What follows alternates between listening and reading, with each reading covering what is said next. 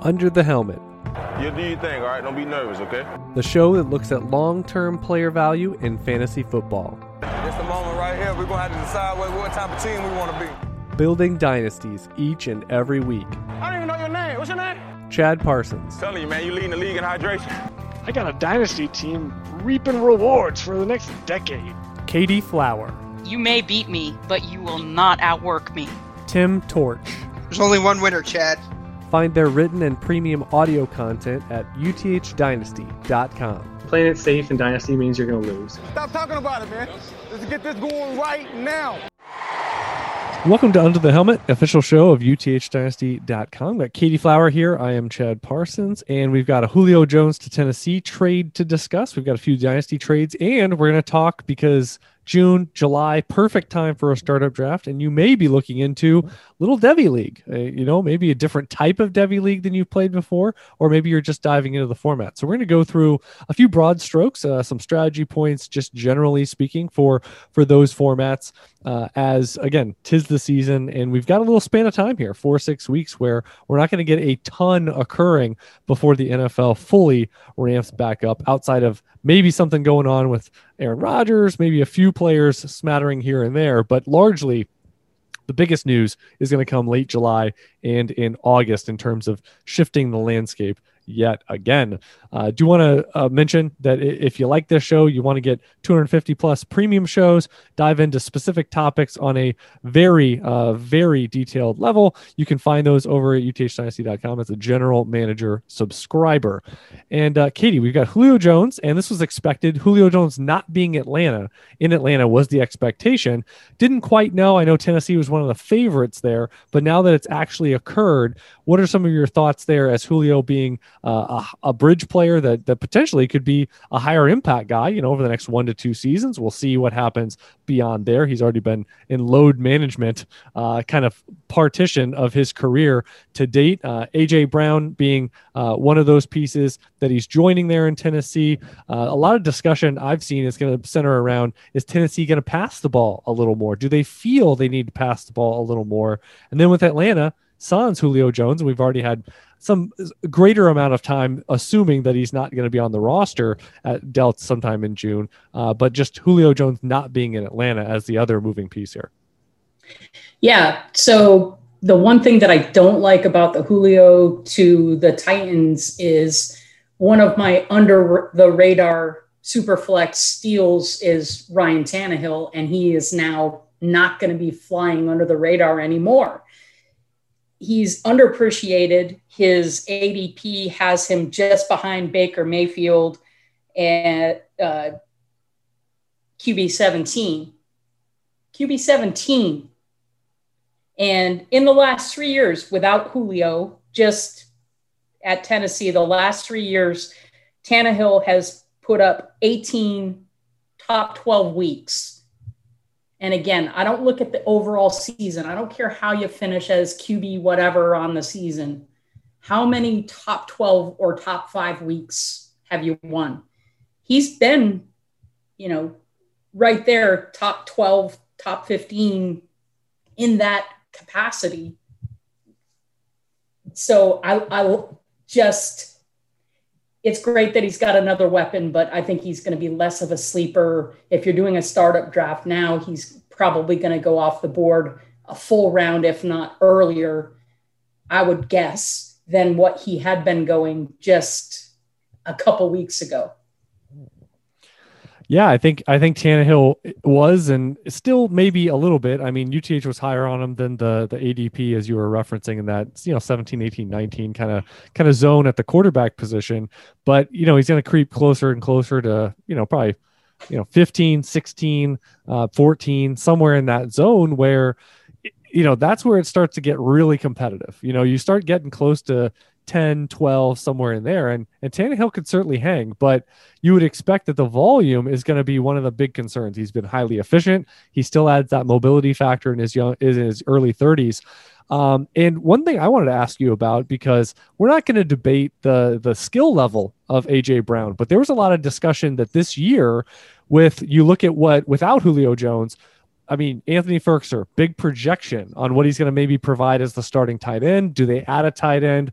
We'll see about that. But and then you have Josh Reynolds, who emerged from the Rams to potentially have the number two role. They drafted Des Patrick. The point is lesser than Corey Davis previously. So it was basically in the passing game, AJ Brown, and let's see what we got. Let's throw it into the air and what part of the confetti is going to hit us. And a lot of the talk was AJ Brown could lead the NFL in targets. AJ Brown could see 175, 200 targets, and he's been a high efficiency player on low volume through two years. So were you in that camp of saying AJ Brown, outside of just his usage, his situation here, could have been great, and now with Julio Jones, the volume is just the the ceiling potential is not quite so high, or is this going to be no effect on him for for this year? I think AJ Brown will be the wide receiver one, whatever that volume ends up being. Ends up being, he's still a top fantasy young wide receiver and a great dynasty asset. I haven't seen anybody scrambling to sell him since the aftermath of this. And, you know, let's face it, Julio Jones is 33 years old. It's not like it's a long term blip. And cream rises to the top. He's AJ Brown's going to get his targets. He's going to get his share.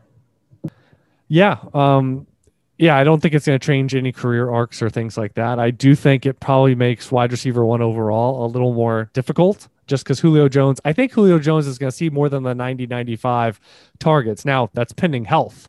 So Julio Jones is in his 30s. He's coming off an injury season. He's already one that we've seen managed in that regard. You know, maybe pl- playing a little more on obvious passing downs, uh, things like that uh, in in his Atlanta time. Shifting over to Atlanta, do you think you know a couple thoughts that i had about atlanta one of them being that it might make hayden hurst a little more viable for now. I do think in 2022 hayden hurst isn't going to be on the team but a little more you kind of look at the, atlanta's wide receiver core more two tight end sets you know seems like it's in the offing when you look at who are the best three to four players to be on the field for atlanta in the passing game. It's calvin ridley kyle pitts and hayden hurst and russell gage. I think that's the clear best four, along with a running back in a lot of occasions. But because it gets pretty dicey, and they were already thin beyond Russell Gage at wide receiver, it's a bunch of nomadic guys. So we'll see.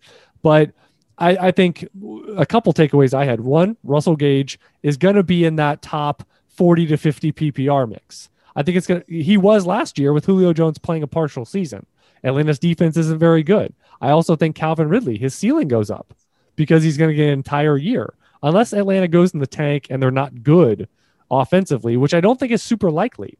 Uh, but I think it, it kind of clears everything up for all these potential a little more upside. Kyle Pitts getting a few more targets during his his rookie season, which a lot of people are already lauding that it's going to be awesome. He's going to be a top six, top eight guy as a rookie, uh, which is a really high bar for a tight end. So be careful with that. But it's only going to make his uh, proclamation for this year even hotter for the folks that thought he was going to get off to a, a strong career start? Yeah. Um, again, there's still an opportunity. There's guys like Golden Tate and Alshon Jeffery. There's some free agents out there, wide receiver wise, that might be inexpensive rentals. I don't know what their salary cap situation looks like, but it's got to be better now. You don't know. And yes, if everything were to stay exactly the way that it is right now heading into the season, then everybody you mentioned is the beneficiary. Hayden Hurst would probably be the most likely. I love Mike Davis as a very, not just solid running back, but receiver. So overall, I don't know that it's going to make Calvin Ridley wide receiver one like everybody I see on Twitter shouting and touting, but let them have their day. Well, as we know, sharpshooting running back one or wide receiver one or tight end one, QB one is tough. Um, I would say that Calvin Ridley is someone with a with a chance, a chip in a chair. There's plenty of wide receivers that really don't have a lot of create this story on how they get there. Uh, he definitely does have without an injury around him or anything like that. Might attached to a good quarterback, and uh, again, you could say maybe his strongest competition is from a best case scenario is probably Kyle Pitts. You know, in terms of if something out of the range, I mean, you know, Russell Gage seeing 150 targets would be pretty surprising. I know he saw 110 or so last year, but uh, yeah, and, and Hayden Hurst, I will just point out, especially for folks in two tight end leagues, that he's one that again I don't think he's going to be there next off season. He's going to move on, probably have a lead job somewhere, and he could still be inside that top 24 kind of viability for this year. I know he was a mid-ish tight end two last year without Kyle Pitts, but you add him, you subtract Julio Jones, and again I think it could be net similar for for Hayden Hurst. So if he's one that oh Pitts took all the air out of it, and a lot of people aren't thinking how a wide receiver could impact a tight end in this regard, he would be one that I would at least explore as a profile of saying I got a guy now that can provide depth, even if he's not a high impact starter guy. And then I think the situation changes next year for him specifically, and things could get a little better, and he could still end up having you know a couple of top ten, top twelve seasons depending where he goes. So he's one of those pedigree bets that uh, it might look really cloudy right now, but I think he'll probably be a little deceptively useful from a from a floor and sort of you know if he's your tight end three or something in a two tight end league, uh, I think there's some utility now as opposed to you know well in addition to upside later. Um, so is there anything we, we kind of mentioned right before the show? So gus edwards re-signing uh, extending for a couple years uh, and uh, j.k dobbins he is projected as a big breakout guy. What are your thoughts generally about baltimore and all the work they've done over the last two to three years at wide receiver specifically? I mean i looked i think they have four guys that were drafted in the first three rounds over those years. They also have tylan wallace who went earlier on day three with a good profile. They are saying lamar jackson we are going to help you all along the way. They did it. They double dipped again this offseason in the draft, and they brought in Sammy Watkins. We'll see what he can provide. But they have continually added in a wide receiver centric and moving away from tight end over the last couple of years do we do you think we see a different Baltimore offense? Is this actually leading to somewhere where they're not going to be the complete run centric? We're going to try to win that way always and forever. Are they actually going to open it up a little more from what we see in the regular season? As really, it's been postseason that's been the problem. Unless Lamar Jackson has been upgrading his own throwing accuracy, they're a running team.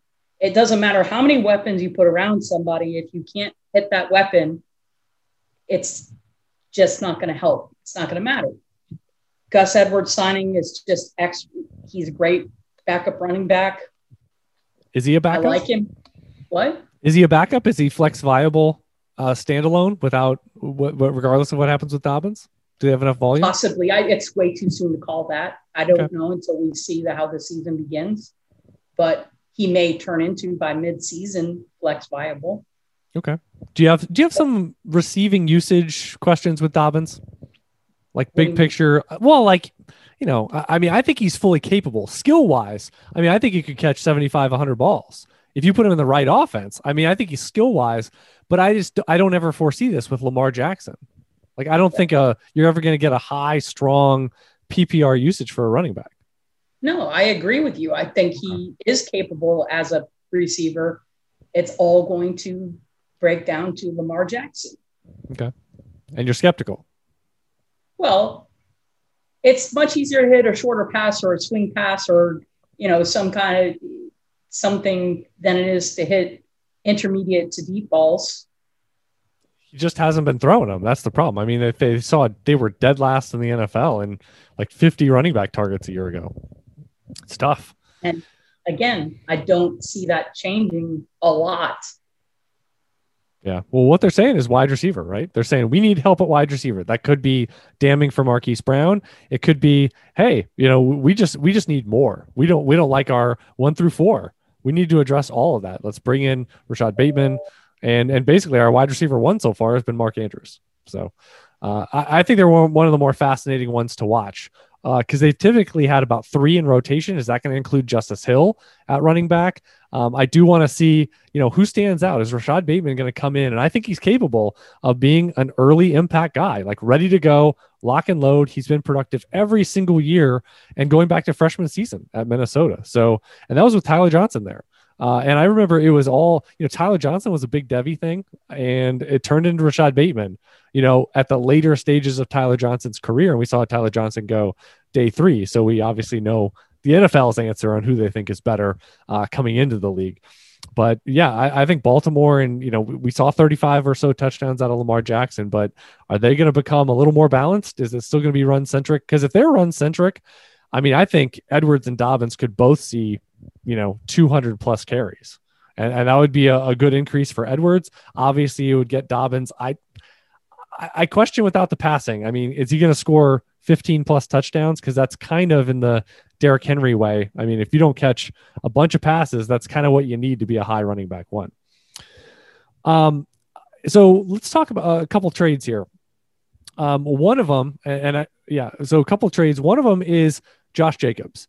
It seems uh, Jordan and I are very much in the. I mean, this is a first round running back. Uh, Kenyan Drake is pushing his value down even more. He's got a couple strong finishes uh, to to open his career. Is, Jacobs a, a, type that that you generally is he a hold player? Is he one that you've actively pursued and gotten a few extra shares this off season? And then we'll we'll kind of get to the trade and some of these tactics here, uh, where where your action plan may may lead to examples.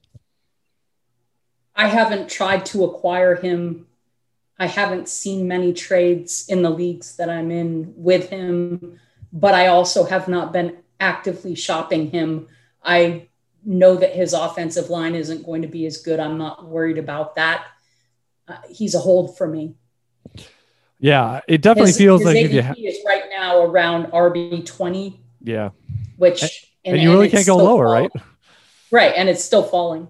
Yeah, I mean, because you get out to the mid 20s of running back, and you are clearly shifting from guys who are projected starters, high workload, you know, not not big questions. I mean, you might have an age question, you might have I don't know what the upside is here question, but you start venturing into backups, you know, by that point, uh, or a lack of clarity on some of these rosters like Buffalo, for example, and you're venturing into the like we don't know how this is going to really shake out and who is the starter and by how much.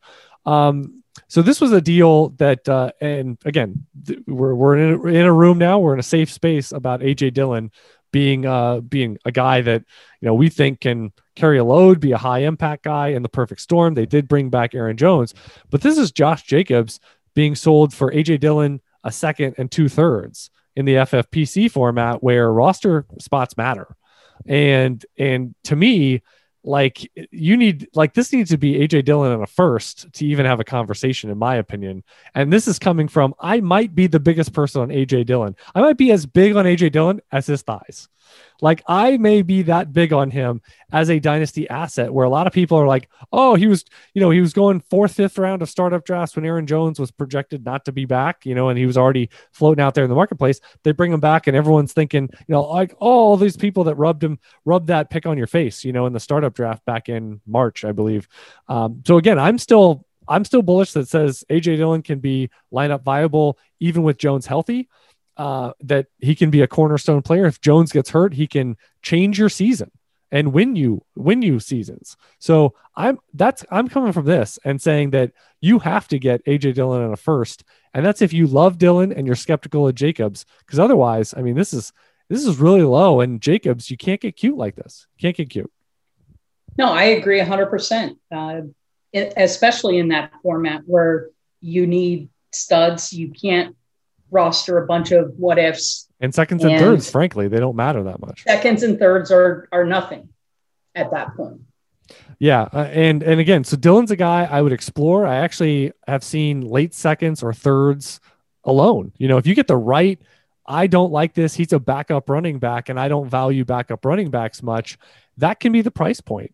Uh, much in the line of Alexander Mattison, for example, or you know, just a little more expensive than Gus Edwards, who probably goes for like a third. So that price point for the best or the highest upside backup running backs is very appealing. Uh, so I just wanted to mention that. And and Jacobs, if you have him, you got to just hold because I think Drake is going to siphon, you know, uh, consolidate a lot of the Devontae Booker and you know former you know running back two, three, fours on that depth chart he can still have a pretty nice stat line of like seven, 800 yards, even if he doesn't touch Jacobs's usage and production from a year ago. So I think there's plenty there with, uh, with both running backs kind of getting theirs.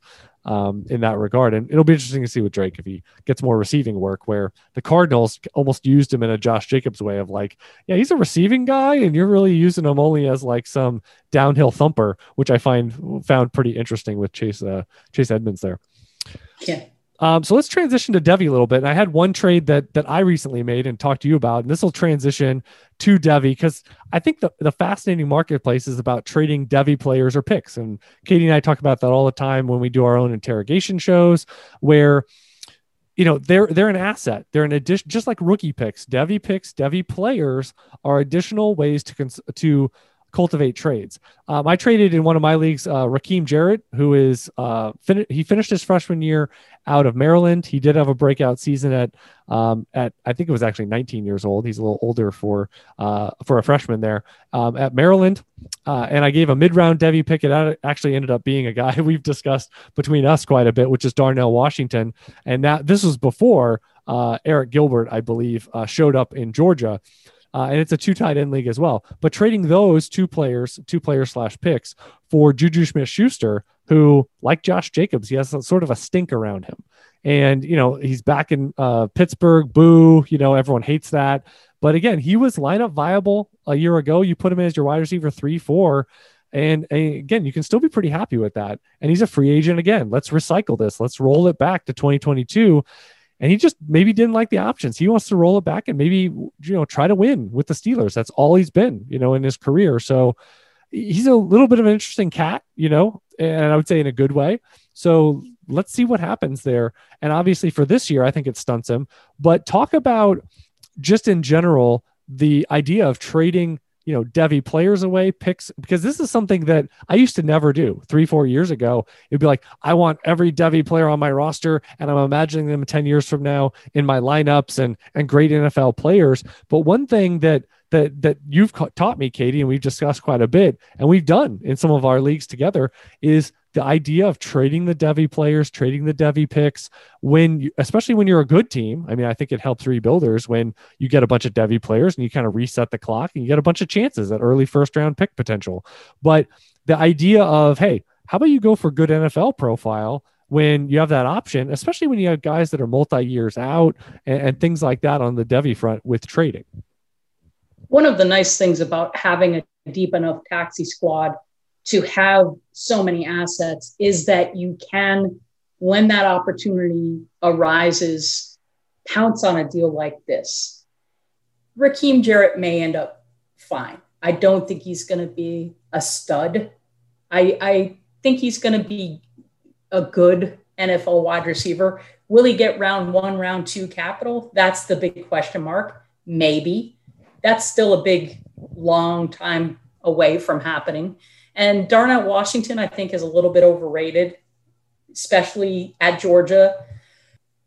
But you're getting a solid NFL player, solid NFL profile. Sometimes when you're rebuilding in Devy, you need to take those two or three for one shot. But especially one of my biggest rules in Devy when it comes to trading Devy players for NFL players, for the most part, even if you're rebuilding, if you can get some kind of NFL piece yourself, and then, uh, you know, those couple of Devy. So if they would have gotten, I don't know, Curtis Samuel plus those two Devy, right. that would be a better chance for them to recoup what what they traded away, if that makes sense.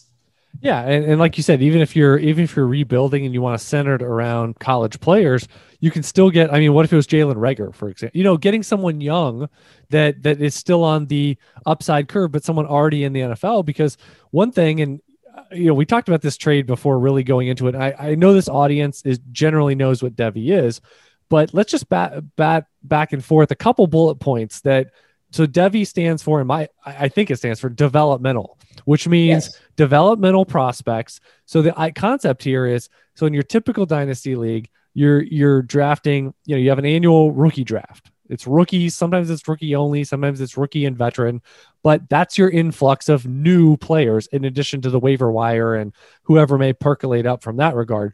But now you're opening it up, and generally, Devy leagues are any college player, including incoming freshmen that technically, you know, they might not even be on campus yet uh, but they are available for you to draft. That's a that's an 18, 17 year old freshman, could be a redshirt senior, a sixth year player. That whole landscape of college is open, and that's not just D1. It could be any player, and a lot of times they they even put the prism on you know a college player that you know could be. Uh, we've had some situations where a guy like you know Justyn Ross, you're not really sure is he going to continue playing football. You have some scenarios sometimes where a player may be in and out of eligibility or things like that, but just any college player. So it could be a Devy only draft in addition to a rookie only draft. I personally like the ones that are combo. So you can draft rookie or Devy with the picks. Um, this could correspond or doesn't have to with IDP. Um, so you have a number of different facets, uh, but that's the the roadmap of what it is. You're basically adding college players, which in except for Fantrax, I believe, every other format you basically do it and katie can get into this a little bit but it th- that you have to do basically write-ins and you have to track the devy on your own. Fantrax actually enables you to play college fantasy football which means they're going to track scoring if you do want to play the college side of it. Campus to canton is a very popular format uh, where that team becomes your NFL team, you know, when the players graduate or declare. Um, but they were scoring for you in your college lineup. And then you go forward and they're part of your NFL lineup potentially after that, too. Yeah, straight Devy does not include any college scoring. They just go on your taxi squad or sometimes on your active roster, depending on the league and how many Devy players that you can have. But MFL has placeholders. They have up to 200 placeholders where you can create custom names. So you put in the first and last name of the player, their position, their school, and that way they're on somebody's roster. You can see it. They have a little asterisk next to them so you know that they're a Devy player. Makes it easier to trade because then you don't have to track them on a separate sheet. Um, like some people will do it on a Google Doc, but you don't have to in MFL, which is nice. And I agree with you. I like the the leagues better where it's a combined Devy rookie draft every year. That helps retain the value, makes the picks easier to trade and assess the value of the picks because it could be a rookie or it could be a Devy at any one of the picks in the four rounds or however many rounds that you're doing. Yeah, and I found that trading in Devy leagues because you have a, a, different asset class, you have an additional one. You have the picks, of course, like you would with any dynasty league, but you also, in addition to NFL veterans or waiver dollars or whatever, but now you have this whole subsection of a few Devy players, maybe a lot of Devy players that fluctuate in value, just like NFL players with the news of the off season. Uh, if they end up transferring, uh, new incoming freshmen to the depth chart, um, poor play in during the college season, you're going to get a, a, changing value landscape when they get to the NFL draft process, and they wouldn't even be drafted by a majority of dynasty leagues and other you know other formats yet they're already owned you know but yet you can you can manipulate that so i find especially if you're dealing with a if you're a contender and you're dealing with a rebuilder or vice versa the devy players and katie mentioned that you know when we were talking about that that uh, uh juju smith schuster trade very similar in that you might get teams that you know they're spilling over to the active squad. You know normally it'd be a taxi squad but they're rebuilding so they don't really care too much. They're in a probably multi-year before being competitive type environment but those devy players really help and they can be at a discount compared to in their pie in the sky best case scenario could become um, and so i would encourage anybody so if, if you haven't tried Devy, there are really easy access points to do that. And what it does is it's going to ha- enhance your probably enjoyment level of college. You're going to have a little bit invested. When something happens on Saturday, you'll be like, oh, you know, that player is owned or not owned in my Devy league, even if you don't have a lot of them. It could be, uh, again, I, have said before, my first Devy league ever is, was one per team. You get one Devy rights in your four or five round annual draft. So you can, every team can draft one Devy player. And it started, I remember when we first I first got into that league, it was just guys eligible the following year. So you literally were looking at, you know, previous the previous season sophomores or juniors that were available outside of were in that league and so that was really again i mean duplo blocks you know in the relative scheme of things. It's like you're kind of looking at next year's draft class and you're taking one guy or some people would trade their devy rights. Oh now you can draft two. I'll i'm not i'm drafting zero. I'll just draft rookies. So that is like the lowest entry point. There's also you know you could have you know 20 or 30 for the whole league. So you could draft zero. It's your option. You could draft two or three or however long they last with the the picks in the annual draft those are pretty much the most shallow that I'm familiar with. Uh, but again, the one per team or two per team, or you know, if you want to have a, a, a league wide limit, I will say it's relatively low stakes. It's going to get you in there thinking about college a little bit. You don't have to know 200 players. Let's let's face it. If, if you have 10, 20, 30, you're only really going to consider probably 40 or 50 total for even 30 owned throughout you know the general consensus of the league there's not going to be a huge variety of the top 10 15 20 devy players. Is that pretty accurate katie? Like the, the subset that most owners would be considering at that depth is not going to vary super super greatly. Exactly. But i do want to make sure and point out and i would be remiss if i didn't as much as i love devy there is a lot of risk involved and here's an example of I took over an orphan in a Devy league, and it was very shallow Devy. I think it was either one or two per team per season. And this was a few months away from the NFL draft. And Malachi Dupre was a big name out of LSU. He was a big name wide receiver, but I did not have a lot of faith in him. I really didn't like his profile, I didn't like his film. And the first thing I did was go shopping. And the guy that had Saquon Barkley on his roster traded me straight up. Saquon, I got Saquon, and he got Malachi Dupre. And we all know what happened. Malachi Dupre didn't get drafted till really late and never amounted to anything. And Saquon Barkley was a top running back. That can happen if you do that multiple times, you can feel snake bit. The biggest thing is don't give up. Trades can be even drafting. You can draft some guys that never hit, and you just do your best to look at the profiles. Um, I've, Var- I've the got, variance is a lot higher. It's kind of variance, what you're I mean, because you can draft, and it's less likely, you know, the James Robinson effect of like, oh, 405 in my rookie draft or undrafted in my rookie draft or Phillip Lindsay, you know what I mean? Like, like going all the way to being like, oh, in their rookie year, they're they're in my lineup. Like that can happen rookie draft wise, but it doesn't happen a ton. Devy, you can get guys, you know, even when 50, 100, 200 are owned in your league and guys, we, we talk about it every year that they slip through the cracks and all of a sudden they would be first round rookie picks. And yet they they went through unscathed, you know, in your annual draft a year ago or for three straight years. So the variance, and, and like you mentioned, I mean, someone can be highly touted. I remember Seth Williams, right? Seth Williams, did he yeah. go undrafted or was he like round seven or something? I can't remember. But the point is, a lot of people thought, oh, he's going to be a first round guy, you know, day two at a minimum.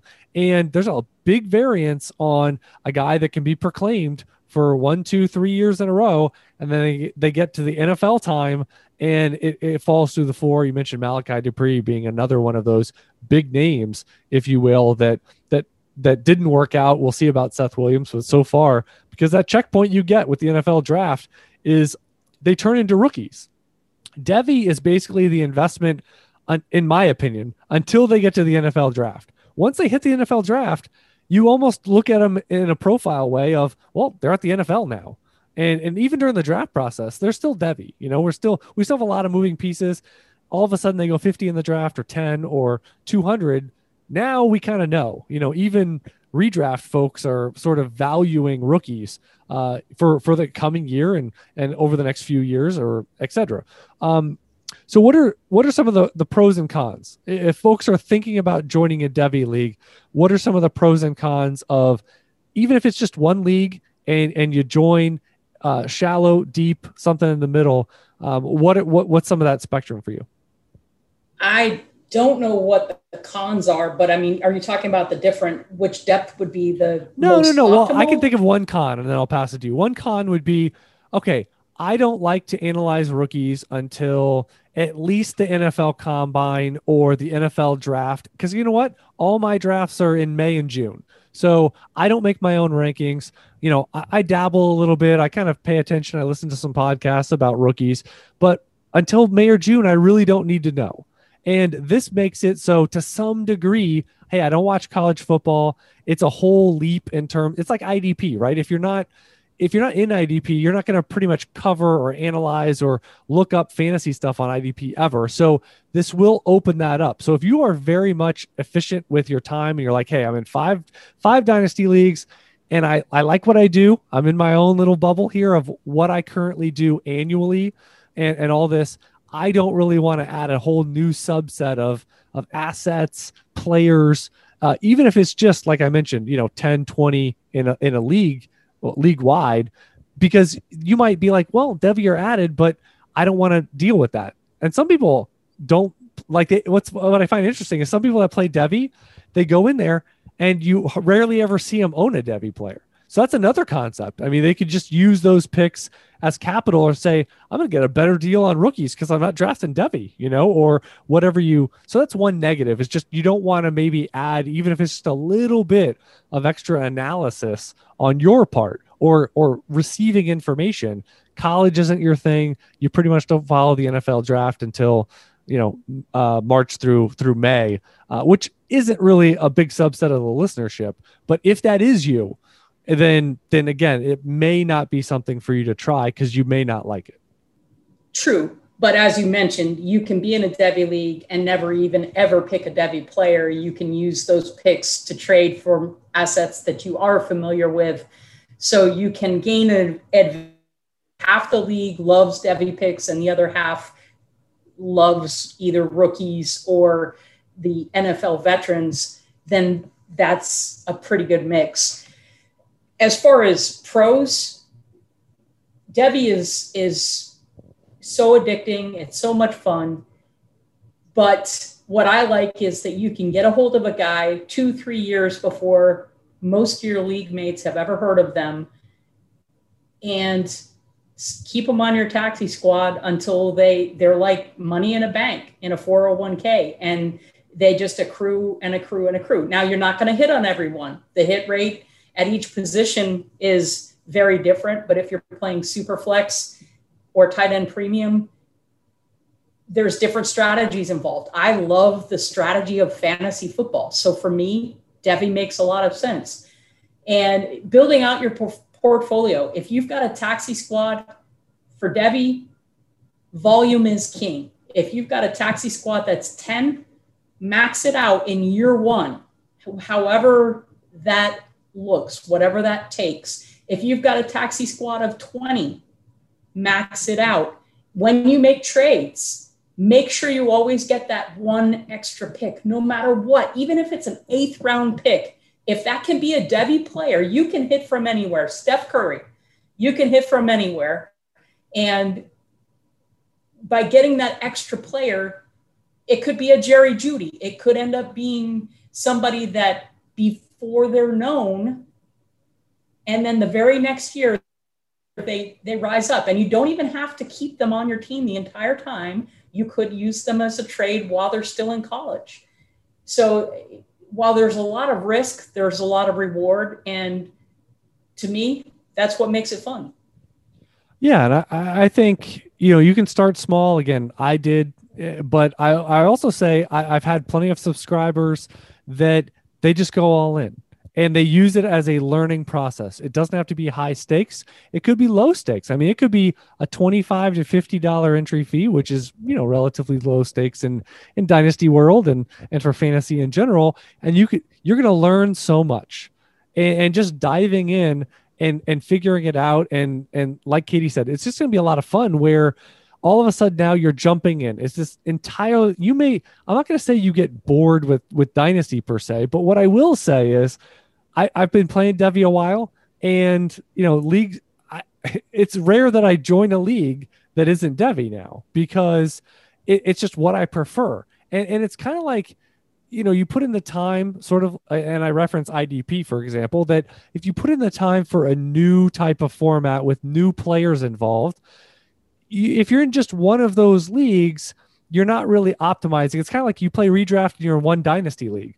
Well, the analysis and the evaluation, player value and stuff you're, you're doing for one of a certain format. Like if you're only in one super flex league, I mean, kind of the work of what the player value is, you're kind of losing the efficiency of it because it's not too much more work to be in five of them, in my opinion. You know, so that's what I would say is that if you're in one one Devy league, if you like it, you're probably going to want to be in more of them, is what I would say, because you're already evaluating college players from the Devy player value lens.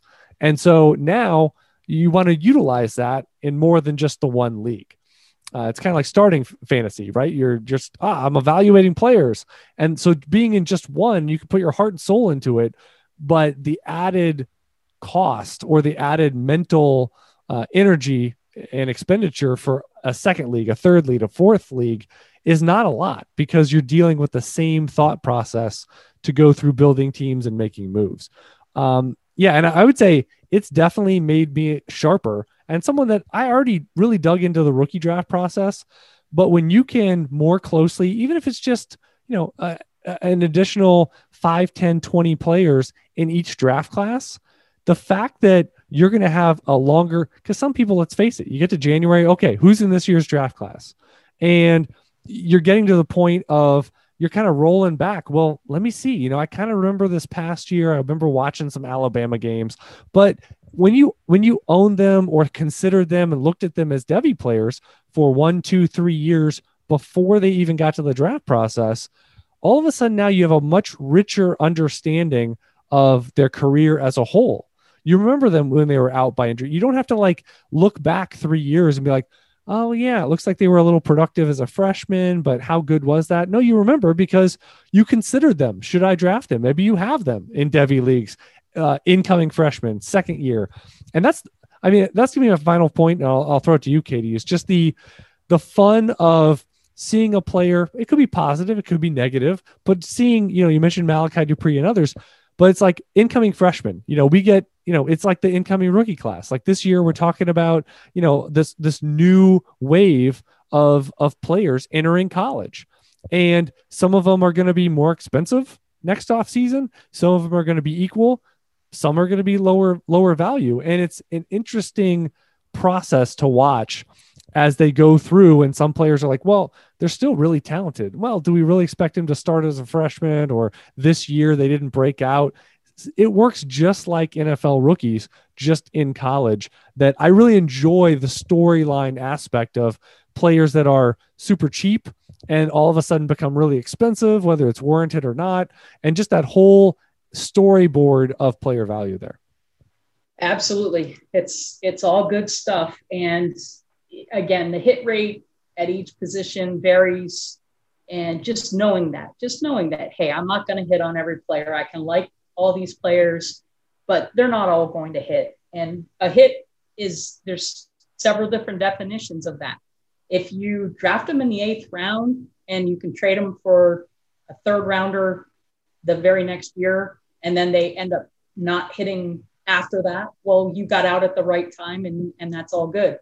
Or if you uh, drafted them in round three or whatever, and then they end up uh, round one NFL pick, that's a hit.